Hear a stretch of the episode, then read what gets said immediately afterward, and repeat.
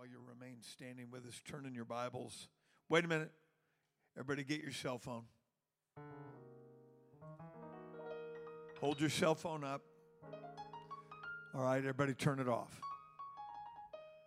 I felt like saying everybody throw it, throw it away. But just turn it off. Let's give God the respect that he is due and undivided attention in the house of God. Thank you. Romans chapter fourteen is where we want to go tonight. Now, I really don't plan on being here all that long tonight. Um,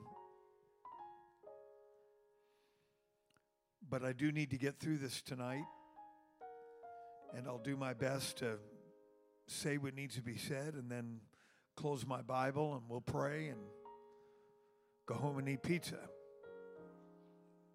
in Jesus' name. Romans chapter fourteen, verses seven and eight. Listen carefully. For none of us liveth to himself. No matter how isolated you feel, separated by circumstance, none of us live to himself, and no man, that's used generically, or woman, dieth to himself or herself. Look at verse eight. For whether we live, we live unto the Lord, and whether we die, we die unto the Lord. Whether we live, therefore, or, or die, we are the Lord's. I'm going to talk to us for a few minutes tonight about living for God. Living for God. Let's pray. Father, we love you, praise you. Thank you for just this incredible environment. Feel your spirit, your glory, your power. Thankful for your people. Touch those that are not here tonight. For whatever reason, God, I pray that you're with them as well. And uh, touch us tonight in a special measure in Jesus' name. And everybody said amen. God bless you. You may be seated.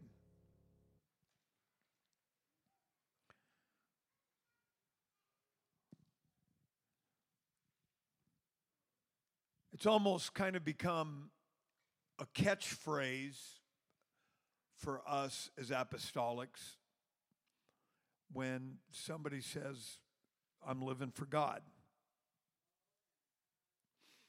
And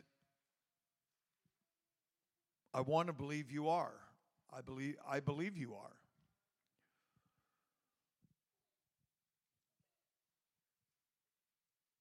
But the phrase living for God has to be qualified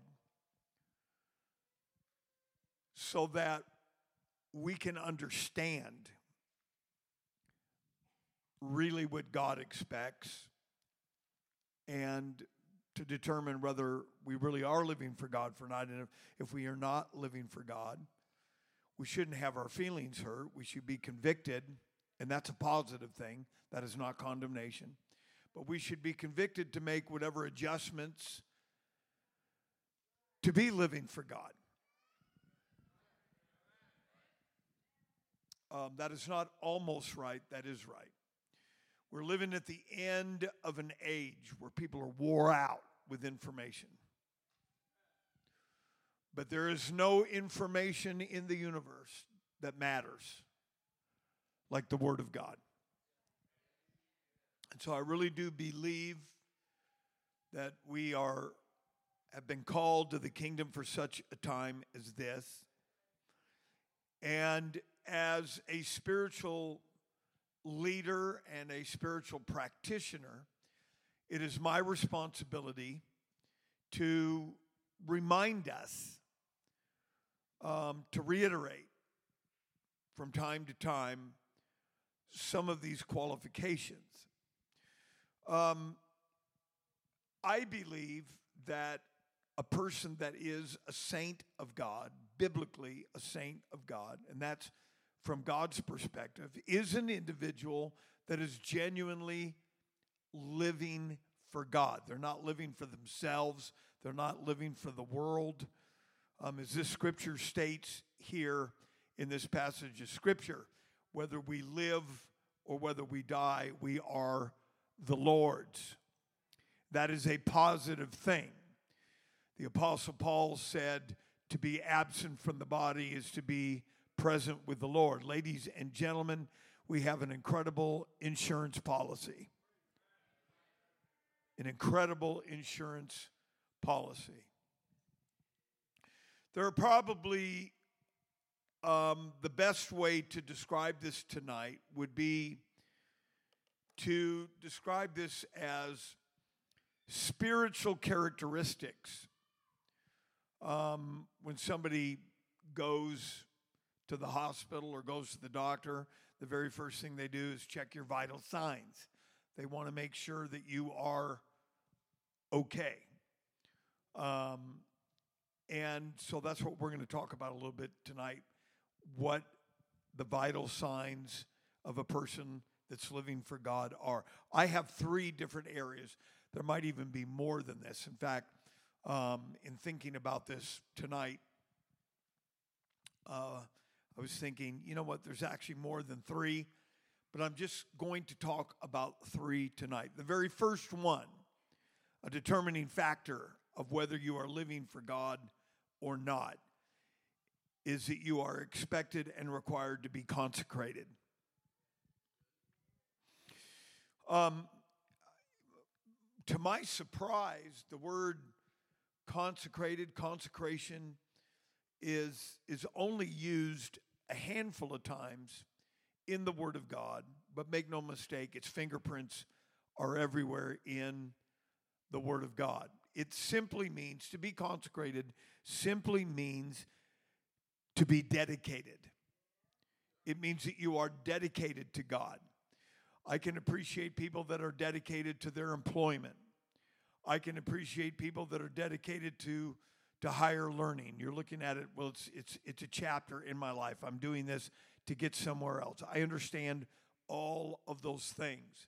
But all of them, all of them are subservient, are in second place to a person that is truly living for God. A person that is truly living for God is consecrated.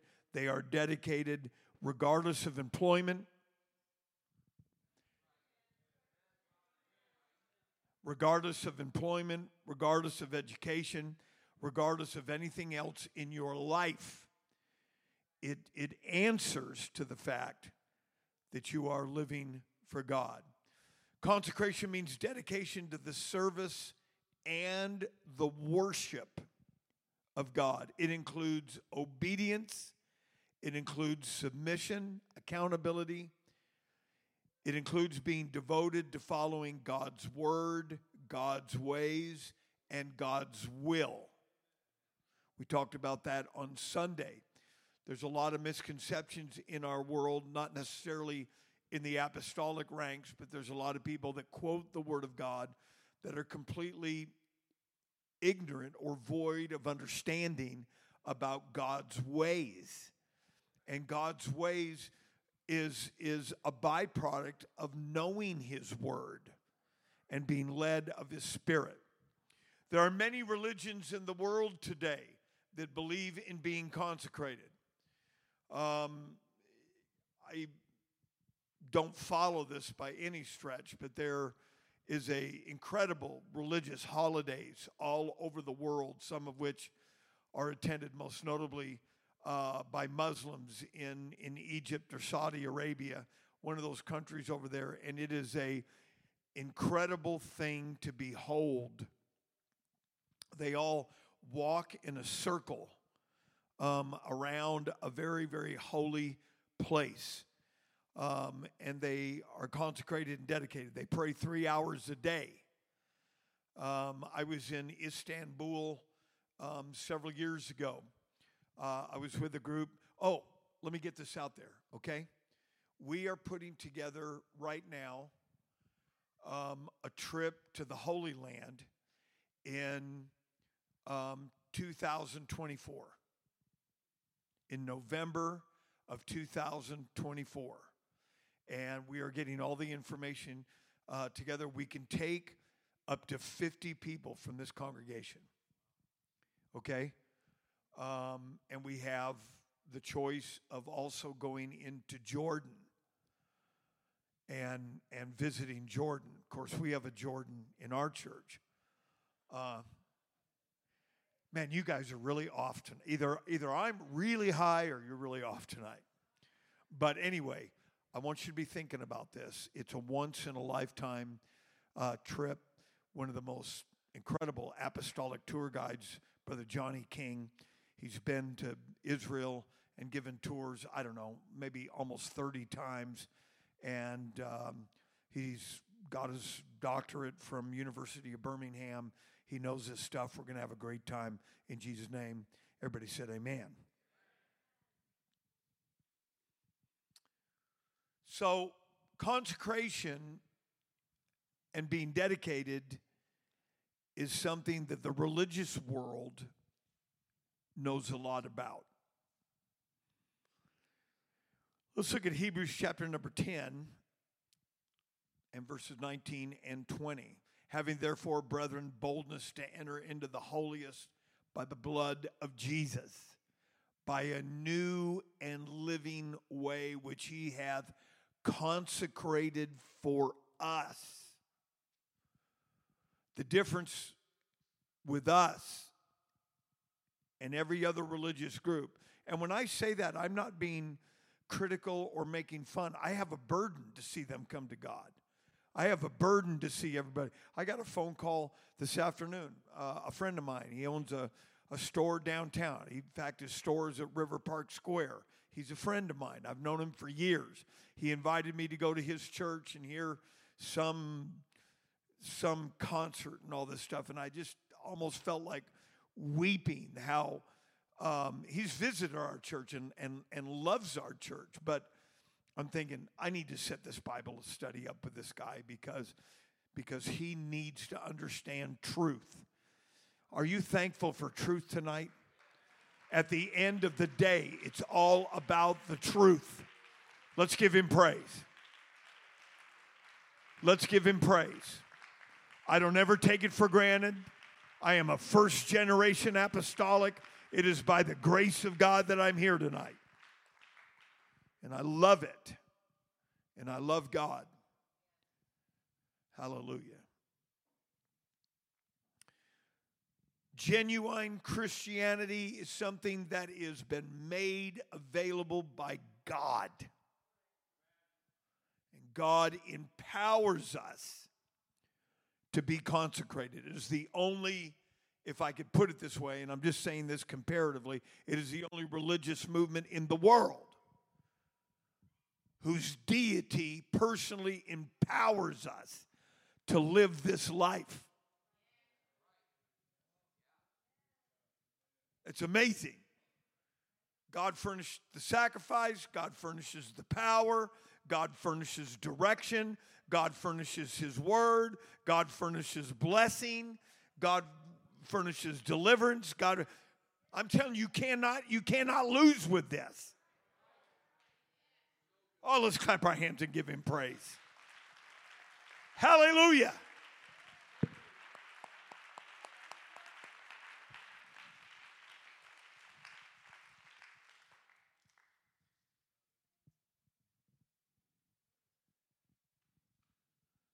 One of the aspects of being consecrated and dedicated is attendance to church. Let's go to Hebrews chapter ten and verse number twenty-five. Not forsaking the assembling of ourselves together. You cannot claim your individuality. This is, this is something that is sorely missing in the twenty-first century. There's a lot of people that think, you know, I go to church. You are thinking about that in denominational terms, not apostolic terms. And we're thinking, I go to church on Sunday, da, da, da, da, and, uh, and I'm not, uh, thank God you do, but I'm just saying that, that coming together, having the revelation of what this group of people is, this is not just a denominational church. where they say, oh, that's just the pastor, and that's just old Joe, and that's old Brother Darian with his pink shirt. Thank God it's a solid color tonight. You, you have to, you know you're maturing when you're looking beyond all that and realizing this is a divine thing. This is a, this is a God-given group of people. It's the church of the living God. And the Bible said, not forsaking the assemble, assembling of ourselves together as the manner of some is.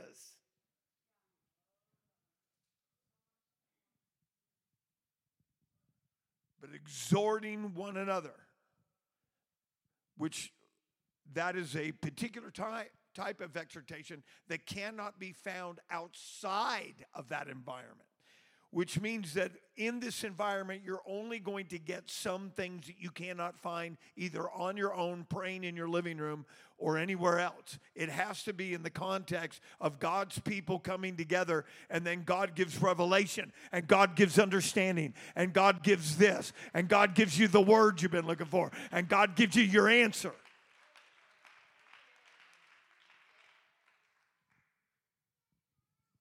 And so much more as you see the day approaching. I've actually started to consider that we're not having enough church.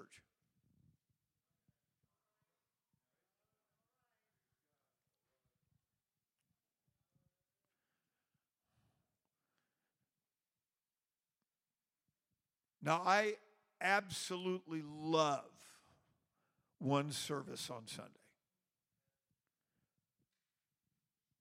I was raised where you got something to eat, you went home and took a quick nap, and you got ready for evening service. And when you got out, you got something to eat and got ready to go to work the next day.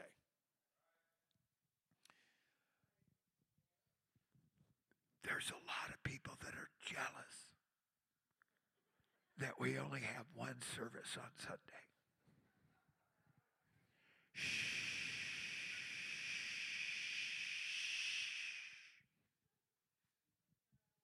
So if we added one, once when when great revival breaks out, and it's going to, we're still in our acclimation period. I've been through it more than a couple times already. So I'm just I'm just waiting. It's going to happen. Do you realize when revival hit across the street, we were averaging twenty-five to thirty visitors every service? One time, I got a call. This is when Brother Aaron Mayo was still in this congregation before he went to Cornerstone South. He said, Pastor, we counted sixty-five visitors in church. The devil is trying to choke us. He says, you got this big building. It can hold a lot more people. And I'm just going to choke this and, and, and, and, and, and make you try to think it ain't going to happen. It ain't going to work. God's already said it's going to happen. We've already had evangelists prophesy that have never even been here before. Consistently prophesy that don't even know each other. Come on, clap your hands. Lift your voice. Backsliders are coming home. Your neighbors are going to pray through. Family members are going to pray through. God's going to shake this thing one more time.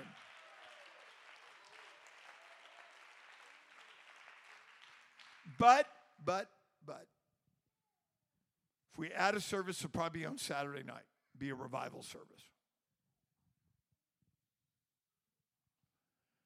There is not one person in this church that said, amen. You are spoiled. We are not doing this for us. You don't live for yourself. We just read that in the book of Romans. I know we're in the twenty-first century with all these conveniences and all these contraptions and all this technology, and we just feel like I could just keep on living and I don't really need anybody else. I'm going to tell you something. You don't want God to have to remind us that we're part of a bigger program. We are his hands. We are his feet. We are his eyes. We are his ears. We are his mouth.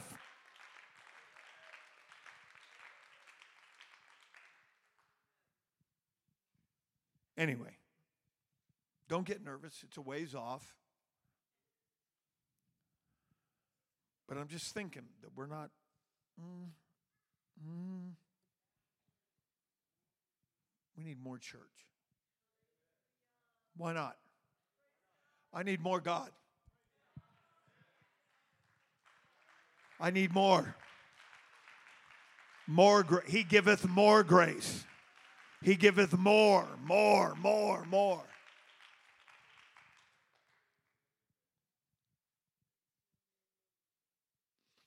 There are also daily practices that a consecrated person does. Go to First Timothy four thirteen. The Apostle Paul writing to Timothy, till I come, give attendance to reading. Look at your Bible once in a while.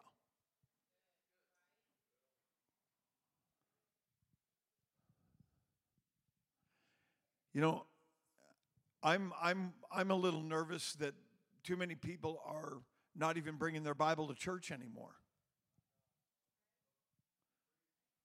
I think we all ought to bring our Bibles to church. Oh, Pastor, we've already heard that. You, I'm telling you, that's dangerous. If it's not for you, just tolerate it. It might be for somebody else. Yes. Give attendance to reading, to exhortation, to doctrine. Next verse.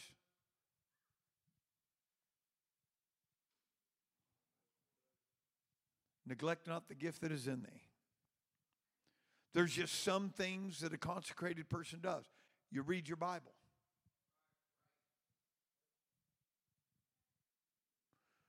A consecrated person gives to God according to the word of God.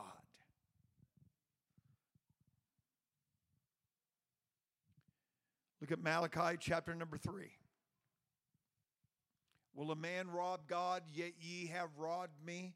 But ye say, wherein have we robbed thee? In tithes and offerings.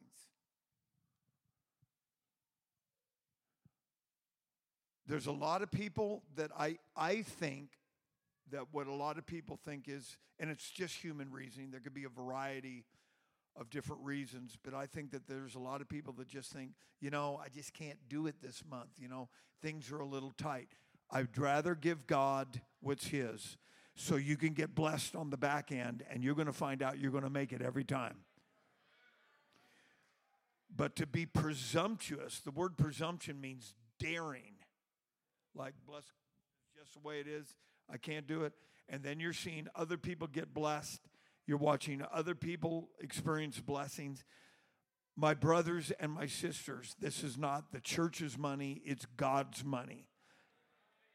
And the person that truly lives in that principle will tell you that they have never suffered want. God has been there in the good days. God has been there in the low days. In fact, it's the only place in the Bible where God said, prove me, try me, test me. The thing of it is, the people that don't pay their tithes don't have enough faith to test God. Because if you did, God would blow your socks off to prove to you. This is what a this is what a person living for God. A person living for God, they're a biblical giver. It's not a question. It's not an ordeal. It's not, we're not going to make it this month. A, a person that's genuinely lived for God is not living on the edge of panic and destitution. God might find you in poverty, but God will never leave you in poverty. That is a horrible witness of the God I serve. That is not a witness. My God, I feel it all over me tonight.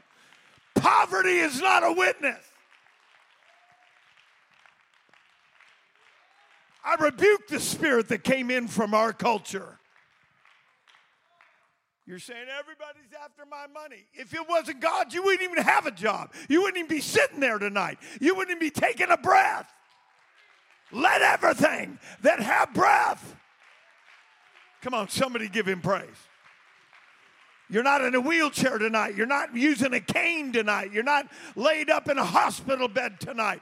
You haven't been given twenty-four hours to live tonight. There's strength in your body. You're cognizant. You're aware. Let's give God praise tonight.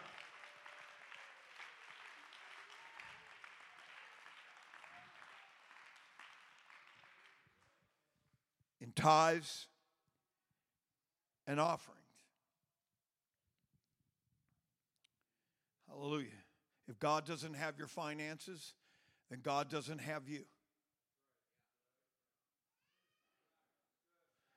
If God does not have your... Where's that in the Bible? You ready? No man can serve two masters. Either you're going to love one and hate the other, or flip it around.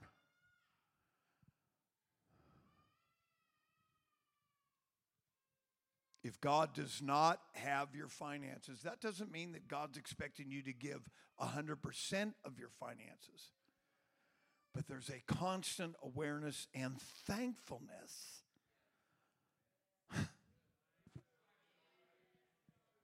Be careful. Unthankfulness is real close to unholiness. Real close. In my Bible, it's about a space.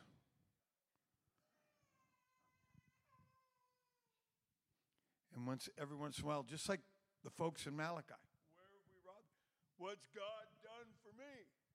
Can you believe that anybody would even, would even, they may not say that. They might just think in that. Okay, what's God done for me? Well, are you, are you breathing? Yeah.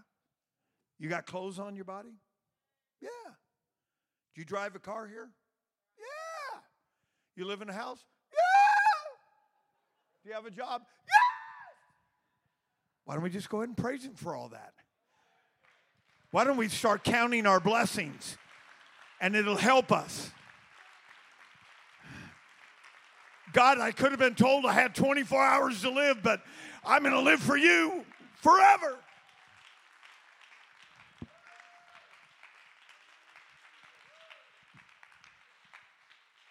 Hallelujah. Okay, you. I know you know this stuff, but this is what it takes to be living for God. A consecrated and dedicated person understands the value of repentance. God's forgiveness, his mercy, his grace, his humility. A consecrated person loves their brother.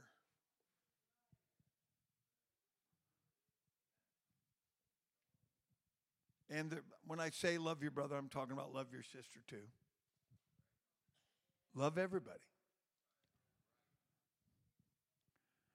Pastor, is it okay if I love somebody a little bit more? Yeah. But just love everybody.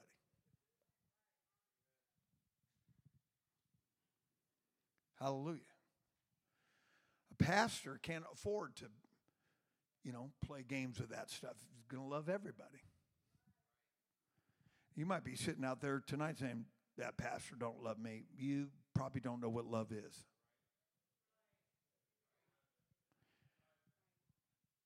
Somebody wrote a song saying, what, lo- what does love got to do with it? I'm going to tell you, the love of God is everything. It's everything. It's everything. The love of God is shed abroad in our hearts through the Holy Ghost. It's everything.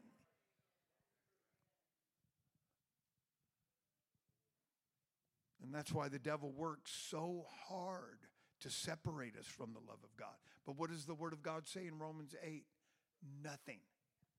No thing shall separate us from the love of God which is in Christ Jesus. Why don't we just love him?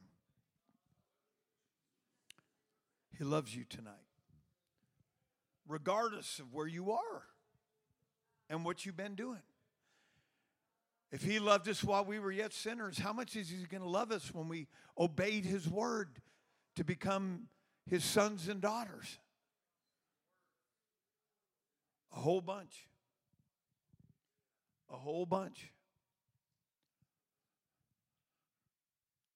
Consecration is the very first qualification to be living for God. When somebody says, oh, I'm living for God. Here's another one that I've learned through the years.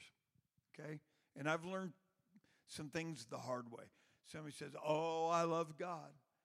Well, okay.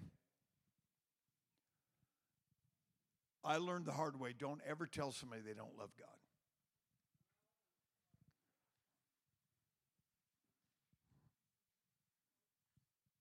I just tried to get a little smarter in my old age. I remember one time uh, we were on Broadway, and there was a woman that just got baptized, received the Holy Ghost in the service there.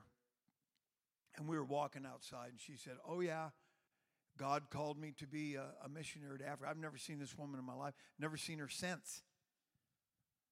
She said, oh, yeah, God called me to be a um, missionary to Africa. I said, oh, okay. And she started looking in her purse for something. Yeah, yeah.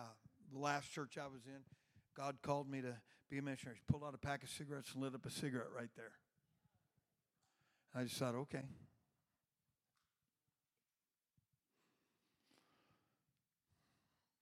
A consecrated and dedicated person is one that witnesses understanding the condition of humanity. And you shall be. That's what a consecrated and dedicated person is. And finally, a consecrated and dedicated person is known by their fruit and by their works. Look at Titus chapter two, verse number fourteen. Who gave himself for us that he might redeem us from all iniquity and purify unto himself a peculiar people, zealous of good works. Man, Brother Harold Sargent's probably the most famous guy in that street he lives on. Shovels all their snow or blows the snow or works on their house and friendly. He's zealous of good works. Hope that's okay, just using the example because I think it's amazing. Okay, second qualification or, yeah, second qualification of somebody that's living for God. First one is consecration. Second one is communication, prayer. Somebody that is consecrated, somebody that is living for God has a prayer life, not just looking for a fire escape and looking for an answer for all the problems. If you're wondering what that is, that's a Volkswagen bus on the roof.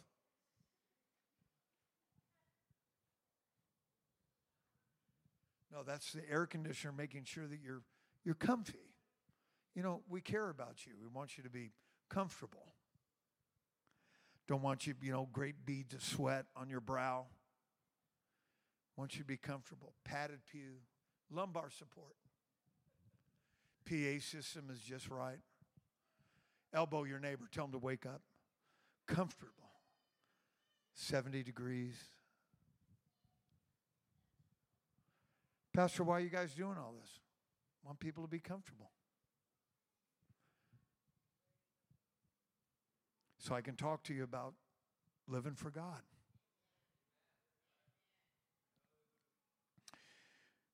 Prayer is absolutely essential.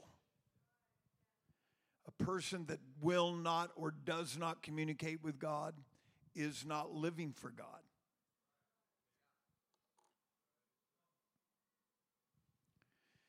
And the reality of it is, brothers and sisters, prayer is a privilege. To be able to talk to the living God of the universe is a privilege. Nothing can replace a daily prayer life. Let's look at Ephesians chapter six, verse number eighteen. Praying always with all prayer and supplication in the Spirit. Look at Jude chapter one. Well, Jude's only got one chapter, verse twenty. But ye, beloved, building up yourselves on your most holy faith, praying in the Holy Ghost. I want to I want to stop here to say this. Praying in the Holy Ghost is critical Um, and it was a while. I was a new convert. It was a little while until I learned to pray in the Holy Ghost, before I got a breakthrough to pray in the Holy Ghost. There will be millions and millions of people that will be lost in eternity that visited apostolic churches, but simply were too impatient to learn how to pray. I mean, really learn how to pray to where prayer is enjoyable and you, you enjoy God's presence. And because your faith, the, the reason why a lot of people don't pray is because their faith, they don't have the faith to keep going. But the Bible said that you will build up your most holy faith praying in the Holy Ghost. Once you get in the Holy Ghost, your faith will soar and you can begin to believe God for things that you did not believe God for on the other side of prayer. And once you get a taste, if God ever answers a prayer, and He will, if God ever answers a prayer for you, it will completely change you. It will change you on a level that nothing else can do. Most people, most people, I've done it. You pray, you know, okay, I know I need to pray, so I do pray. I want to pray. I pray for about ten or fifteen minutes. I start thinking about all the stuff I got to do, and at some point, I jump up and go do the stuff that I was thinking about doing. Oh, you're going to let me be the Lone Ranger up here, huh? No, all of you have done that, but there's other times where you realize, I am not stopping until I get a hold of the hem of His garment. And when you get a hold of the hem of a garment, something moves, something, there's a displacement. There is a, there is a flow of the virtue of God. And that convinces you. God allows that because God wants to encourage you to pray that way every time you have a need. So you come boldly. You don't backslide. You pray. To a person that is always up and down, up and down, that is the indicator they never learned to have a consistent prayer life. You will not backslide if you pray. You will backslide if you quit praying. And so a person that's truly living for God has communication with God. I'm not super intelligent. I'm not super good looking. I don't have much going for me. But I got a revelation that God called me out of darkness and that God loves me. And ladies and gentlemen, if that ever becomes a revelation, not just, not just a thought that's in a nebulous of other thoughts, but when that comes becomes the thought and you embrace it and that becomes part of your foundation of a, of a cre- your new creature in Christ, you will be unstoppable. And so I want to encourage you to do that. God will meet you there in prayer. And it will become a lifestyle in Jesus' name. And everybody said amen. But you cannot be living for God and not have a prayer life. Not only is that a prayer life between you and God, but that also includes a public prayer life. We have prayer meetings here um, tomorrow night. We have prayer before every service. Ladies and gentlemen, this stuff is drying up. There's, there, there's hardly any churches that even do this stuff anymore. Like we have designated one night where we just want to come together and pray. We are, n- we are not letting go of that. When I get too old, that my false teeth don't work anymore, the pastor that's going to come behind me, he's going to have that revelation that we are not going to change anything. We are going to have one night where God's people can come and pray together as a body. That is an apostolic privilege. And they were all gathered together in one place, and suddenly, that came on a whole group. There are things that can happen. This has got to be a revelation to people that have been either brutalized or they were, they were mishandled in other churches. You, you have to ditch that revelation. That is not how every apostolic church is. It is a biblical revelation that when we get together and we pray together, something happens.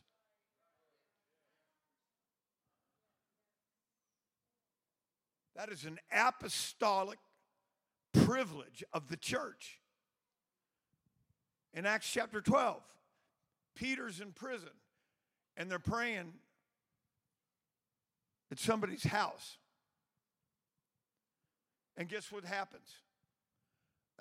An angel gets Peter out of prison and leads him to the gate of the city because the church was praying. Now, Dorcas needed glasses, okay? Because Peter came to the door, and Dorcas wasn't too sure if it was Peter or not. She hadn't been to the optometrist. Never mind.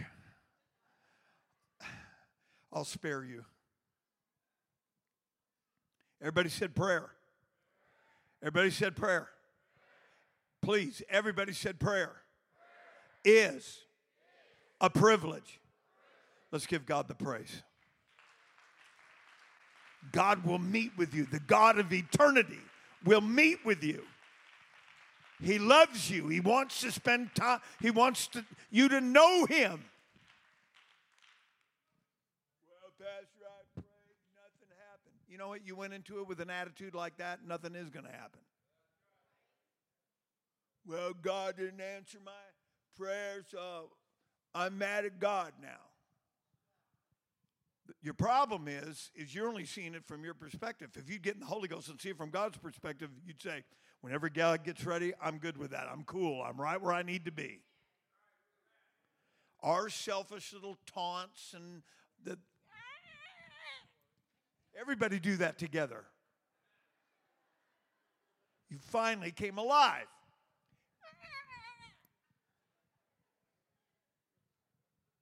We throw our little fit to God. That doesn't move God one bit. When we finally get really serious and say, you know what? I'm turning my phone off. I'm, I'm closing the door. I'm getting on this floor, and I'm going to get a hold of God. You watch God move heaven and earth, and God is going to come off that throne, and there's going to be angels in attendance, and God's going to be right there. Let's clap our hands and give God the praise.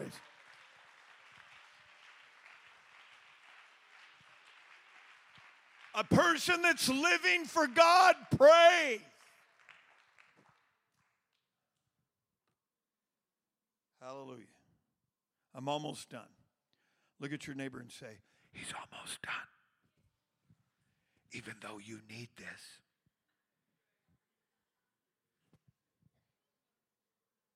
Number one, if you're living for God, you're consecrated. Number two, if you're living for God, you have communication with God. Number three, if you're living for God, you're separated. Biblical separation is found as a requirement of God's people in both the Old Testament and the New Testament. We have quite a lengthy reading here. Go to Second Corinthians six fourteen. Be ye not unequally yoked together with unbelievers, for what fellowship has righteousness with unrighteousness, and what communion has light with darkness? Do I need to add anything to that?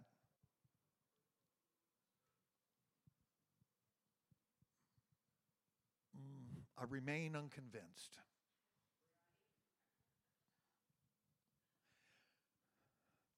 Well, Pastor, my friend asked me to go to the bar, so I went. I was trying to be a good witness. Be a witness in the parking lot, not in the bar.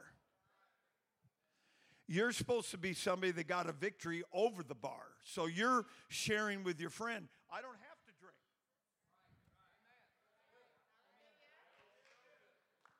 If you, some people ain't got enough power to knock a gnat off a windowsill, And that's why nothing is working.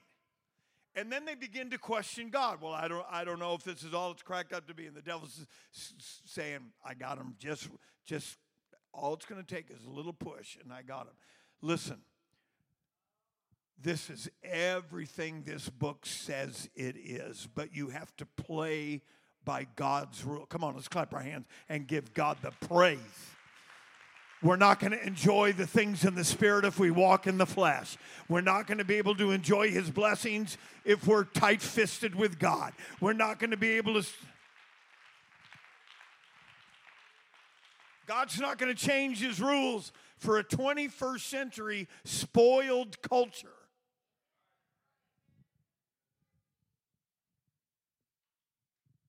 And you are the most intelligent people in this, in this city.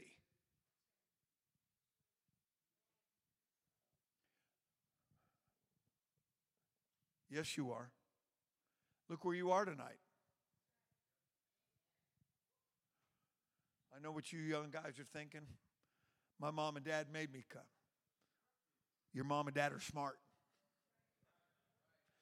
And you're smart for letting them make you come.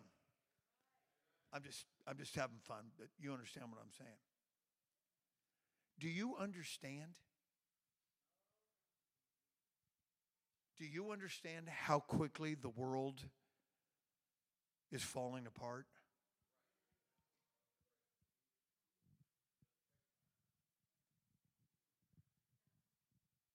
You and I are completely protected and insulated. I've got scripture to prove that.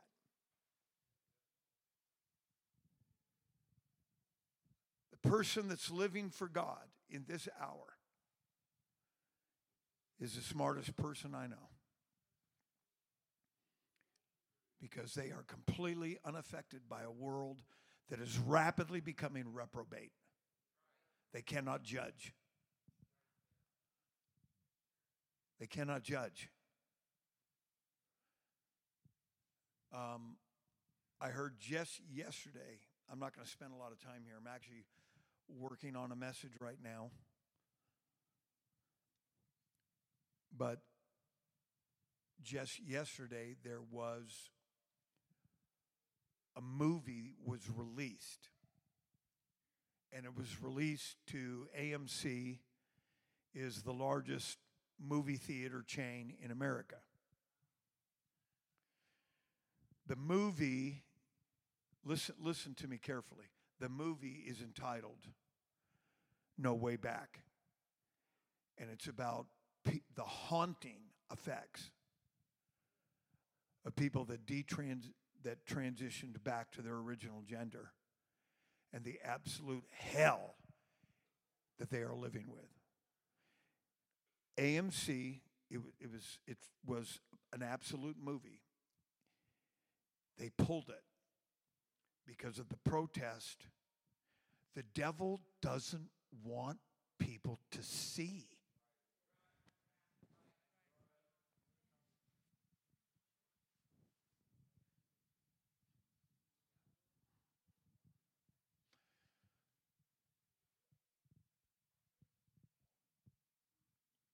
Separation from the world and worldliness is a defining characteristic of somebody that's living for God.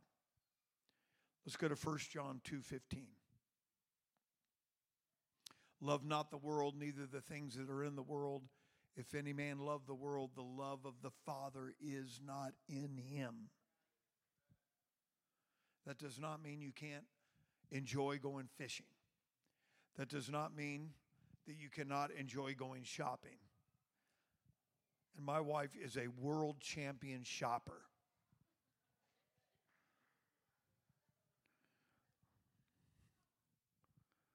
Um, we were somewhere a while back.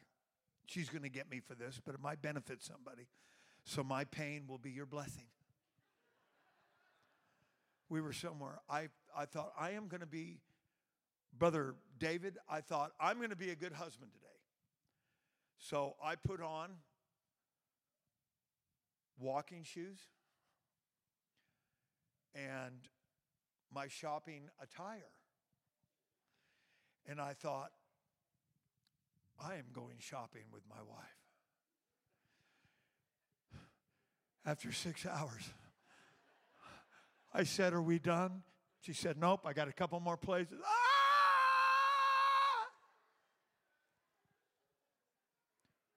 That does not mean that you love the world.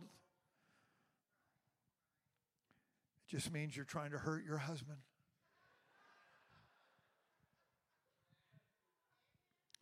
Does not mean you can't, it does not mean you can't have something you enjoy doing. We're talking about a priority and a preference of life. And when it comes to a priority and preference of life, there is nobody that is going to take my walk with God. There's nothing that's going to take that place. And there's nothing that's going to take the place in your life. You already know that. You already believe that in your heart. That's why you could have stayed home today. You could have been a lot of different places. But you're in the house of God.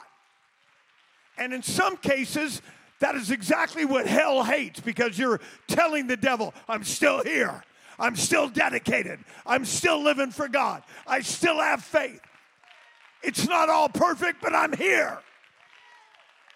Come on, clap your hands and give God the praise.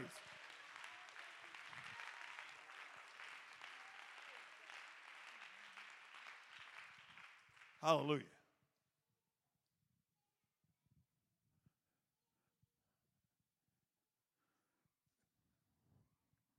Go to James four and four, please.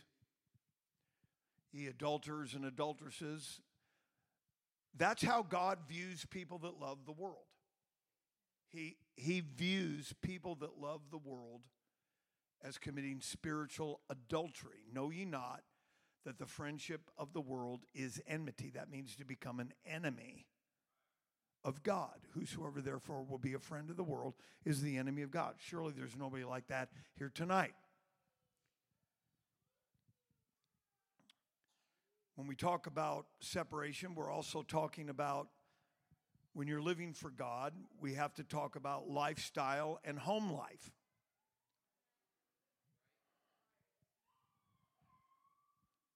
Satan already knows that if he can get somebody's house, and when I mean home, I'm talking about the family.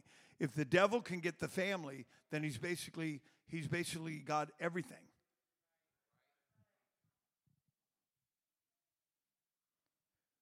When we when we come together and congregate, in reality, in reality, when we come together and congregate, what you're what you're doing is you're having people that all have this same this same lifestyle, but we're congregating together. And that's what the Bible talks about when it's talking about being in agreement. And when you're in agreement with God, there is no stopping you. Just look at this building.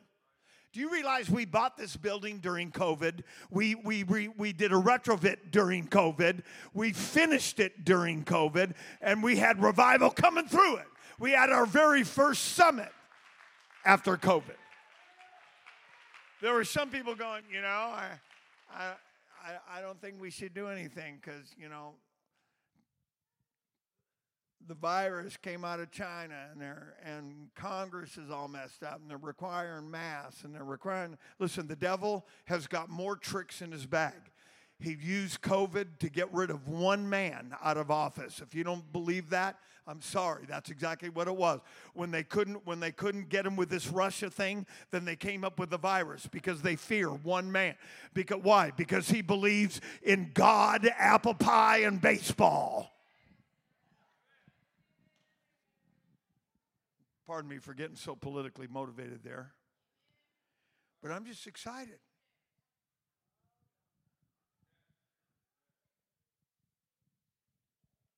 I don't, I, I will not accept all the credit for this. I would not have been able to do one thing if it wasn't for a congregation that said, let's do it. Let's do it. The devil said it can't be done. Let's do it. The government said it can't be done. Let's do it.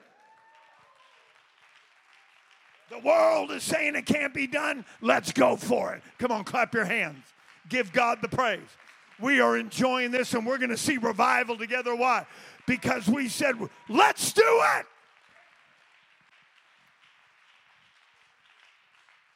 power of agreement. When we talk about having a godly lifestyle and a godly home, we're talking about a home that's free from Hollywood.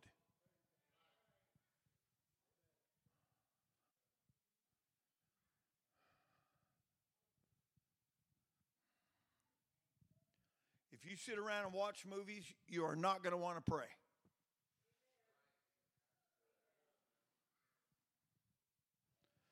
And what you're doing to the next generation is irreparable harm.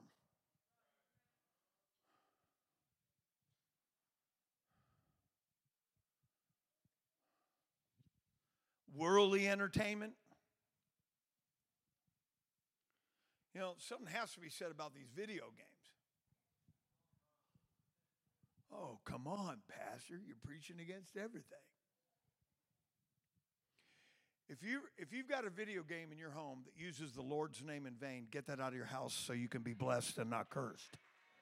Lest you be a partaker of another man's sins. And some of this trash coming out is profane.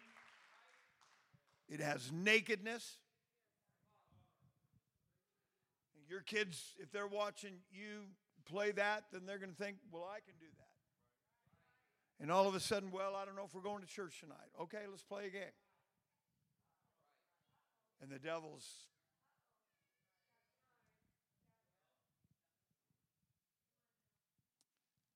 The devil's smiling.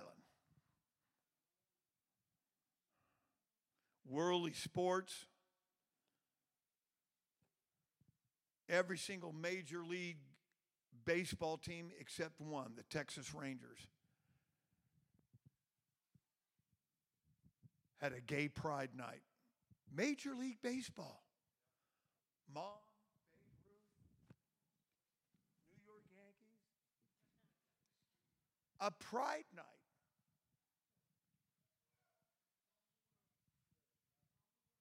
I, ladies and gentlemen, it's, it's, it's, You know, Freddie Mercury sang a song that has become the anthem. We are the champions. No time for losers. They are not going to rest until, and it's not equal rights. It's, it's till people bow. Ladies and gentlemen, we ain't bowing. There's only one God. There's only one name. There's only one gospel.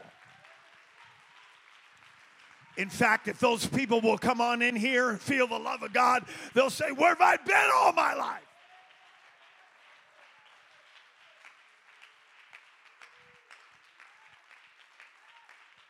Woo! Let's all stand to our feet and clap our hands and give God the praise. God, we love you. God, we praise you. God, we give you the praise. Thank you for allowing us to live for you, making everything available that we need. The power, the spirit, the entrance, entrance into the holiest of all. Thank you, Jesus. Thank you, Jesus. Well, I am done and you are happy. Living for God. Consecration, communication, and separation. Let's love him again. God, I love you. God, you're the greatest thing that ever happened to me. God, I pray you strengthen the weak here tonight. I pray, oh God, that you're strengthen, heal, deliver, empower, give joy where there's sorrow.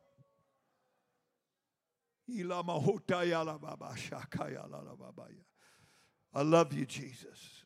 Thank you for giving us this incredible, eternal opportunity to walk with the invisible King of the universe. God bless you. Shake hands. Be friendly. We'll look forward to seeing you tomorrow night in Jesus' name.